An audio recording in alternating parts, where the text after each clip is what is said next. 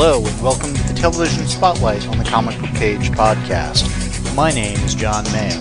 In this episode, we'll be having a spoiler filled discussion about a television show that we think you'll enjoy.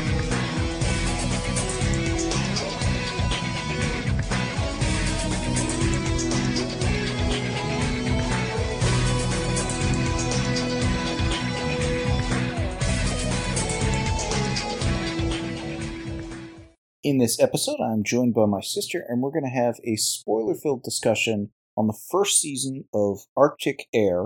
Now, this was a Canadian based show that started in 2012, went for, what, three seasons? Mm-hmm. And is available on Amazon Prime. Amazon Prime. Can never remember what's on where. I Googled it, and the reason it, I don't really feel it's fair to say it got canceled. It's not like it had bad numbers or some network said, nope, we don't want to air it anymore. It was, from what I can tell, it was one of those shows that was getting the Canadian content subsidies because it was filmed in Canada, it had mostly Canadian cast and crew and all that stuff, and they got hit by some kind of government cutbacks. Oh, that's funny. And it's sad. but- Yeah, but it's one of those things where I can't help but wonder if that funding hadn't fallen through, if the show would have continued. Maybe, but I mean, this is one we had talked about. You know, it had been on our radar for a while, but we finally got around to watching it and stuff, and mainly because you had started watching it, and I said, "Yeah, I'll try one." And I liked it. the The premise of the show is it's about a small airline, Arctic Air, up in northern Canada and such, and it's a I don't want to say slice of life kind of a thing, but it's the the ongoing you know adventures of these people and their lives and such. Well, let's clarify Northern Canada. They're in Yellowknife, which, if you look at a map of Canada, you look at Calgary, you go north to Edmonton, just keep going north, and you'll Yeah. get to Yellowknife. When I Googled it, it was saying you're like 30 miles from the Arctic Circle or something. Well, the majority of Canadians live within 100 miles of the continental United States, I believe. This is not those Canadians. Yeah. And this is in, again, small rural Canada and such. And this could have just as, I don't say just as easily, but you could tell most of these same stories in a sci fi setting if these were on a small space, you know, taxi equivalent, you know, kind of service or whatever in the outer reaches of part of the galaxy or whatever. Mm-hmm. Obviously, they chose not to go sci fi. That's not to say they don't have special effects, because they do a surprising amount of digital effects for the time of the planes flying, the, the engine stalling out, or, you know, whatever, as well as some great photography of out in northern Canada and such. But what I found interesting about this, this is a, a 10 episode season. I felt the writing was pretty good. Mhm. They had some character arcs that went through. They definitely had some episodes that I felt were a little more emotional than others. When we find out what happened to Bobby, the lead character, his father had died presumably in a plane crash 20 some odd years ago, and he finds the crash Yeah. and then the the final episode of the season where a plane with five people, four of which are, are regulars on the show, or recurring at least, goes down. And you know, do they survive? Do they not? And uh, of course, they end the season on a cliffhanger. So, uh, still wondering if they survive or not. But the this is a different kind of a show in some respects than we would normally be talking about. But part of what's so fascinating about this is it's a Canadian show with the guy who was Colonel Tigh in the remake of Battlestar Galactica as uh, recurring as, as a retired doctor in the area. His daughter is played by Lexa Doig from Andromeda, Stargate, Continuum, uh, and the list goes on and on. She was on Um, Arrow. Arrow, yeah. A, a number of these people were on either Arrow, the female police chief from Flash on season eight or thereabouts. She's in the show as kind of the office manager of the airline. Mm-hmm. I mean, the number of familiar faces in this cast is staggering, but deceptive because even some of the people who I I- I've watched the shows they're in, they were more guest star character actor types or whatever. But you look at the majority of the people in this cast, you go to their page on IMDb, 50, 60, or in one or two cases, what? You said 200 or something for the guy who played Mel? Yeah, 227 credits. these people have been around, they've done a ton of stuff, and you've almost certainly, if you've watched enough shows that were filmed up in Canada, and let's face it, a lot of the shows we all watch have been because it's cheaper to film there than in the states sometimes. You you've seen these people, but not to the point where for the most part it's distracting and recognizably, oh, I've seen this person in a thousand things or whatever. Mm-hmm. They're the character actors. They're the the the incidental character for you know the the the background police chief that they don't spend too much time on in a show or something of that sort. One of the people who was in either, I think it was the first episode, was the mayor in Superman and Lois, Mhm. Mayor Dean, the hotel clerk. Candy. Yes, she was in Batwoman. Yeah. Yeah. And she was the Whisper, and she had what, like eight or nine episodes, I think it was. Mm-hmm. The guy who plays Dev, Stephen Lobo, seven seven episodes of Snowpiercer. He was in Continuum. Yeah, that's where I re- recognize. To Yeah. me, he's the most recognizable of the character or the actors and such because he had such a interesting role in Continuum. Yes. A few of these others, Brian Markinson, who plays uh, Reardon, I think it was Uh, Dearman? Dearman. That's what it was, Dearman. He was the police chief in Continuum. He's been in again a ton of of things. He was in The Magicians for six episodes. He was in Salvation for five episodes, Continuum for 38 episodes, Sanctuary for four episodes, Dark Angel for six episodes. Yeah, again, these people have been working for, in some cases, decades. A lot of these people were in Dark Angel. A lot of these people did an episode here or there of Andromeda, some of the Stargate shows. Well, uh, Stephen Bacic guest starred for an episode from Yes. Andromeda, and uh, he's done a number of Hallmark movies too. Again, the the level of familiar faces is staggering, and this isn't a you know kind of a dream role. Oh, of course they took it. It's not stunt casting. It's a solid narrative. Well, it's a great exploration. I mean, it's kind of the modern wi- Wild West, if you would.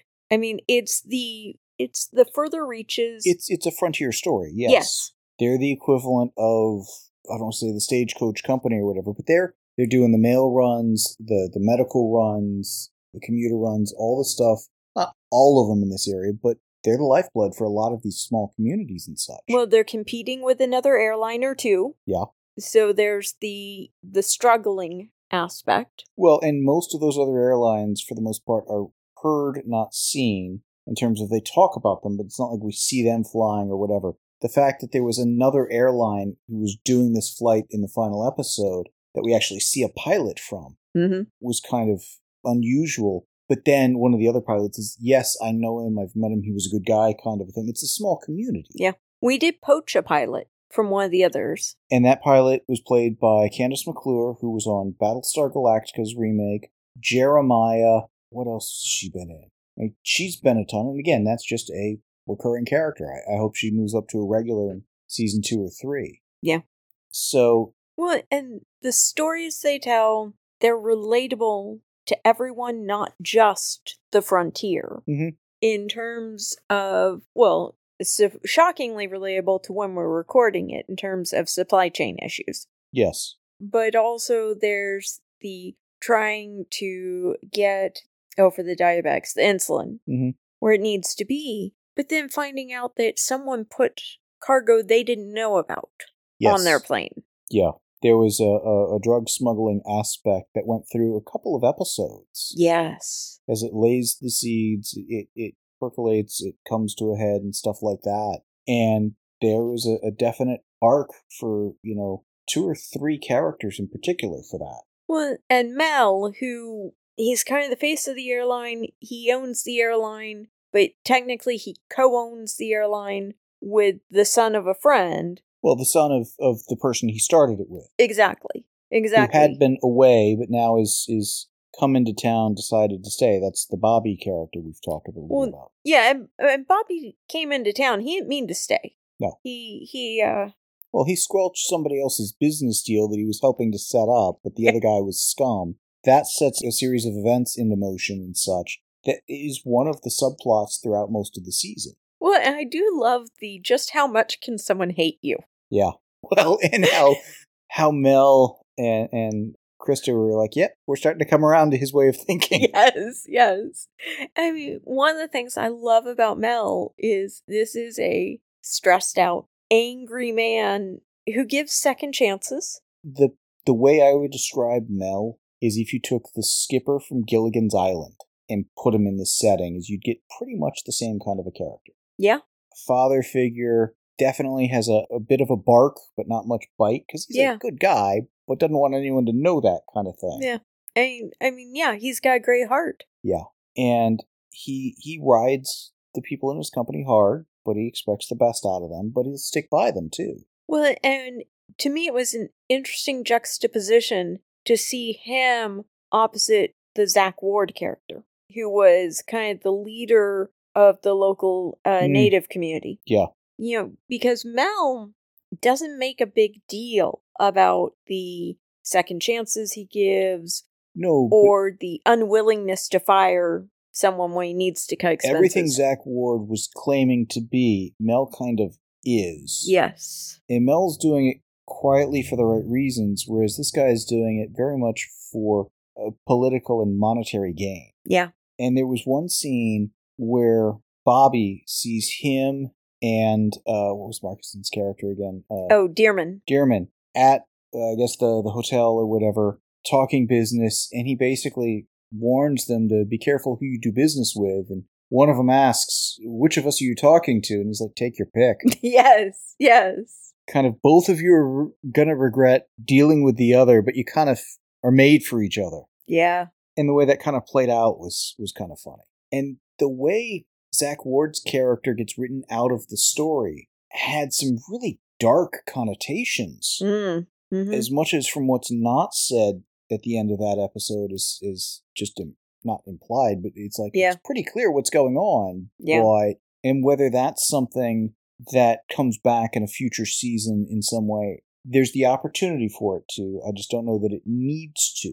But there's also an aspect where some of these characters are struggling with both the second chances, but also the life in, in Yellowknife versus either Vancouver, where Bobby was from, or out in the wilderness. Mhm. You know, because again, we're dealing with a lot of of indigenous people Yeah. and such, and they treat that well with respect. There are times it's spoken in whatever language they're speaking in. We get subtitles and such, and there's a Mhm. definite sense of that community there. hmm And Well, we've it's got- interesting. We've got some characters that have come to Yellowknife because this is, by comparison, the big city. This is the educational Yeah. opportunities. For some people, it's the big city. For others, it's it's Nowhereville, Yeah. and people are coming at it from both angles. Mm-hmm. Yeah, yeah, I thought that was very interesting. And we see that a little with the pilots also. hmm you know, um, Astrid, who was top of her class and she was always the best pilot. And then she comes to Mel's Pond thinking it's a small pond. I'll be a big fish here, but this is Mel's Pond. Well, and the devs reply of we're all plankton in Mel's pond. Yes. Kind of, he's the big whale, and we're we're nothing but but incidental food, if that. Well, and Dev, who'd come from from Delhi to come fly planes, Mm-hmm. you know, and they're trying to make their way up, get the the time. There are times where the companies had hard times, so do we cut back hours? What do we do? And and how the various people react to that. Well, and if you cut back their hours, you should cut back their rent since they're living in your house. Yeah, yeah, I thought that was kind of interesting. The other thing that I thought was interesting was when they were effectively poaching Kandyse McClure's character from the other airline. Mel flat out asks, he says, you know, loyalty's a big thing for me. And she's like, oh, you want to know why I'm leaving and stuff? Kind of a, yeah. Mm-hmm. Uh, although I don't know if he actually said that, but it was clear he wanted to know. And she's like, I grew up loving these DC 3s, which is an archaic kind of plane that Arctic Air seems to almost specialize in. And this other airline was getting rid of all of them. And it's like, that's what she wanted to fly. That's what she loves. That's what Arctic Air has. So, you know, and she's former military. So, and, and in that episode, Mel had been going through, it seemed like at least half a dozen pilots. A few he even got up in the air with, a few he didn't. There There- was one he I was, was ready say, to hire. There was one, he was all set to hire. He was going to get the paperwork. And this guy interacts with Laureen. Lorene, the office manager, thinking she's just the secretary. You know, go get me some coffee and stuff, and you know, hey, I'm a pilot. You got to go do this, and she's she's having none of that. Mm-hmm. Mm-hmm. Well, and he gives the macho male speech of, you know, you need to be nice to me. Look at who I'm gonna be around here. And she's like, "Oh, you think that, huh?" Yeah, she she gives him a little flack or whatever. Mel comes back in and he's like, "Did you hear what she said?" And Mel's like, "Yeah, I did. Don't let the door hit you on the way out." Yeah. And there was an aspect where Mel was very much, "Damn, I wanted to hire this guy, but yeah, we can't." Yeah. And I love how Mel has some very clear lines that once something gets hit, yeah, that's it, you're gone, or you're in deep trouble. I will help you out because you're one of ours, and Mm-hmm. kind of fallen under his protection, so to speak. He's, again, a very grumbly character, but the kind of guy you would actually hate to work for, but love to work for, if you know what I mean. Yeah. Yeah. He would give you a really hard time, but he's there when the chips are down. Yeah. And I was really impressed with how the writing on this show quickly and effectively built up and consistently built all of these characters. Yes. I mean, Bobby being the, the, the player, always having different girlfriends and all this kind of stuff was set up from the first scene where he gets punched by the town doc or whatever. And Dearman's like, So you got more friends like that? Ah, one or two. You know, but that's something that plays out all the way through just about that last scene of, of the final episode of the season. Yeah. I mean, they knew what they were, what characters they were building and why, and had those arcs, told that story without ever really seeming to having to reposition somebody or, oops, that's not working, backpedal or something like that. Well, and they walked a nice line with Mel's daughter, Krista. Mm-hmm. She is a respected, integral part of the company. She's not doted on for being daddy's little girl. No. And yet you can tell there is genuine father daughter affection there. But it's in his grumbly style. Well, and there's just enough butting of heads at times Mm hmm. Mm hmm. that, yeah. Well, and I loved the episode where Blake and Krista thought they were going to sneak away for the weekend Oh, yeah. without him knowing. and Mel had known for multiple episodes the two were an item. They're trying to keep it on the down low and stuff. So he's basically, it's like, I know Blake's going to try to get into that airplane and go with her to the, the lodge and stuff. So I'm just going to hang out, walk her to the plane, wave goodbye.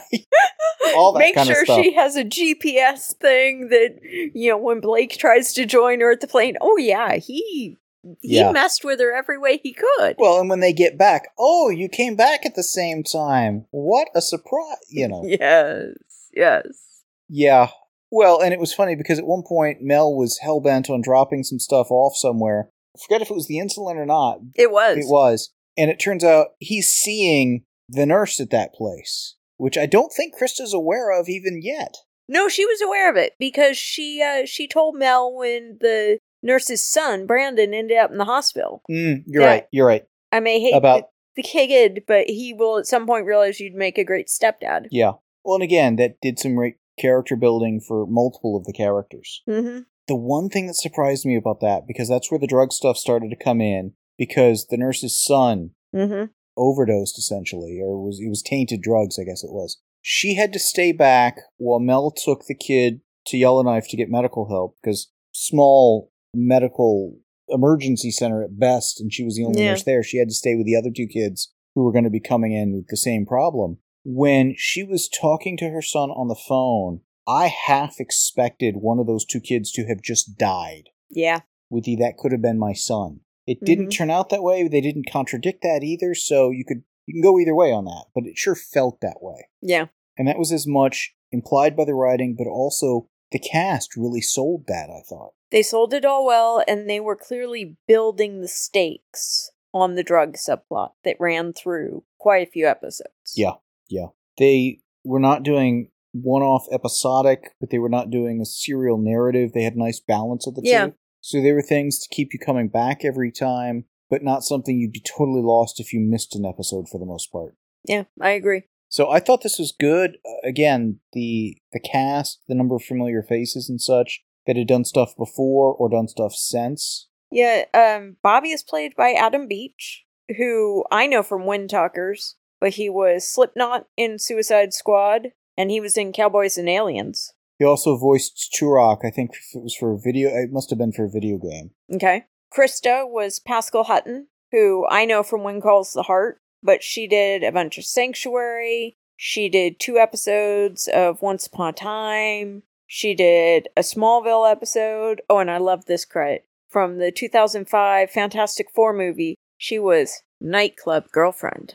One of them was in one of the Fantastic Four movies as Doorman. I think that was Mel. Yeah, I think so. I mean, some of these character names, they're just so original. Well, but it- it goes back to Canada has a very talented pool Yeah. of actors. It's just not always a huge pool. So you see a lot of these people in a lot of things. Yes. Yeah. Quite a few of them did episodes of Van Helsing. I mean, The Magicians. It's kind of a, if you've watched genre TV or, like you said, anything out of Canada, you'll see familiar faces. And to me, it's kind of fun to see those familiar faces in more normal person next door roles. Less sci-fi settings and such. And again, like the one who played the new police chief or whatever in Flash and stuff, it took me most of the first episode. I've seen her in something. Where have I seen her? Now, granted, it was 10 years ago. hmm they age a little it's a different play you know stuff like that or whatever. So it's really showcasing again the rich creative pool they've got in canada. Again acting side writing side also i think the subtlety of the special effects. I mean there are Yeah. a couple of times where it's okay the only way they're going to film this is computer impose the the plane in and crash it that way or stall out the the flight or whatever that way. From what I read, they did the majority of filming in Vancouver, Mhm. including like the scenes in the cockpit. They digitally filled in yeah the exterior. But even the in the cockpit, it never felt green screened. it didn't. I was so impressed. But then Yeah. they did go to Yellowknife for something like 10 days of filming because, I mean, those huge, wide expanses Yes. of snow and stuff. There's an aspect of you can only get that Yeah. There's some in the region. some stuff you had to be in in the area for. yeah. But again, scenic shots for some of that stuff. hmm It's it's one of those that it, you watch it and it's nothing. Oh my god, amazing! But it's a good, easy way to pass the time. Yeah. It's a fun narrative. It's easy to get kind of pulled into what's going on with these characters. hmm It's nice, relaxing entertainment. Yeah, yeah. And even when there is some tension in terms of like the plane crash that Bobby and Cease have. Well, that was the one where they were finding Bobby's father. Yes. Well, and I mean, that was a Bobby told Cease, we're flying somewhere so that you can, as I recall, do a repair on something. Yeah. And it's, you know, since we're in the area, I think my dad's plane went down. we're gonna go do swing by here and check. Yeah. And there's very much a cease with the I didn't authorize a detour. You're the mechanic. You don't Well- authorize these things. It, it started with C saying, "What about this? What about this? And why are we so far off course?" Yes, yes, Well, and Cease, Timothy Webber was in Cedar Cove. yes. He was in Once Upon a Time for an episode or two. Definitely character actor type, but fantastic. Yeah. Uh, he was. Oh, he was in Legends of Tomorrow. He was the proprietor when we kept. Uh, time looping. Yes. Yeah, yeah. Again, you've seen some of these actors, even if you don't remember them. Mm-hmm. And to a degree, that's how good they are Yes. when they're in the type of role that needs to just fade into the background. Yeah. They're not ones that are, are trying to steal the scene or anything like that, but to get so many of them together and, and just tell a good story. Well, and in terms of emotional impact and delivery, I really think the episode where they found the plane that uh, Bobby's dad had been flying. Yes, Silas. I thought that one was a very emotional issue. I, Yeah. again, the, the final episode. Both of those having a, a father figure and a plane and things not going well, though, a little bit of a, a trigger thing for me. but Yeah, I, yeah. I can't think of the name of the character, but when they found the old guy, the native who had been Oh, walking from Yellowknife. Yeah. That was the Blizzard episode. Yes. Yes. That's one where you kind of had to be there to film some of it, I think. Yeah. Yeah, that was a good one. Yeah. And I mean, that one, Bobby did a good job, Adam Beach did a good job as Bobby with the, the torn between I get that you want to choose where you end your days and everything, but your family is back in Yellowknife worried about you. Yeah, yeah. That's one that I hope they touch on uh, in season two or three Mm, yeah. Because there's some some open loop on that. Mm-hmm. Yeah, none of the storylines were bad. There were a couple that I felt tugged at the heartstrings a little more than others, and but no, oh my god, come on, really, you're going there? It didn't feel soap operatic, although there was the who's sleeping with who at times. I was going to say the closest they got to that for me was Dev and Trudy. Yeah, yeah. Well, Dev's whole story of his romantic entanglements get pretty entangled. Yeah. And there's, yeah, there's some humor to be had there, but also some, oh, come on, you got to feel bad for the guy. Yes. And but they play it well to Yes. get to that you feel bad for the guy. And I think in a lot of respects almost everything with Dev they pull off and they play well. I'm curious what their plan for him is in seasons two and three. I hope he sticks for all of it. In an odd way for me he's a coming of age story. I think so. I mean he's he's older than your typical character for coming of age, which Yes. is why I say odd way. and it's not coming to the big city kind of coming of age, but it kind of sort of is. I mean he's he's losing some of his innocence. Yes, he's finding himself. He really is. He really is. And part of what really worked with him in the final episode was set up in the episode where he was pilot and Astrid was co pilot. Yes. And he was saying, But your job as co pilot is this. Well, that showed some growth both for him and for Astrid. Yes, yes. How they handled how the landing kind of went down and such, why it went down the way it did, and the arc those two had in that episode. But then we get to the final episode, and now he's in co pilot chair. Yep. And he's doing for Bobby what he had been wishing Astrid would deliver for him. Yeah. Yeah. It was some good stuff. Yeah. I think it was better thought through than a lot of shows I watch. It would not surprise me if they had written or at least broken down the entire season before they started shooting. This did not seem like a let's put a pilot together and if it goes, we'll run with it. Mm-hmm. It's here's what the arc's going to be and thought it through. Not to say it didn't meander a little or change as it went in terms of what they may have had to adjust to.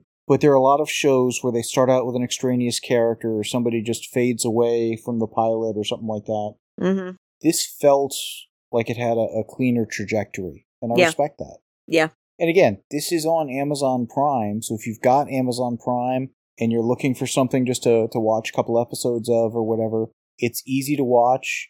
I'd say start at the beginning, but you could probably jump in anywhere or Mm-hmm. take a break for a couple of weeks or months or whatever and come back to it and stuff. Yeah. It's again, I, I'm finding it enjoyable. I want to see what happens next. Yeah, me too. Anything else? I think that does it. Cool.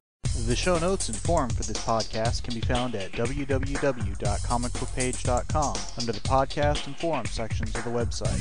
Please email us at theguys at comicbookpage.com and let us know what you think of what was discussed in this episode. Thanks for listening.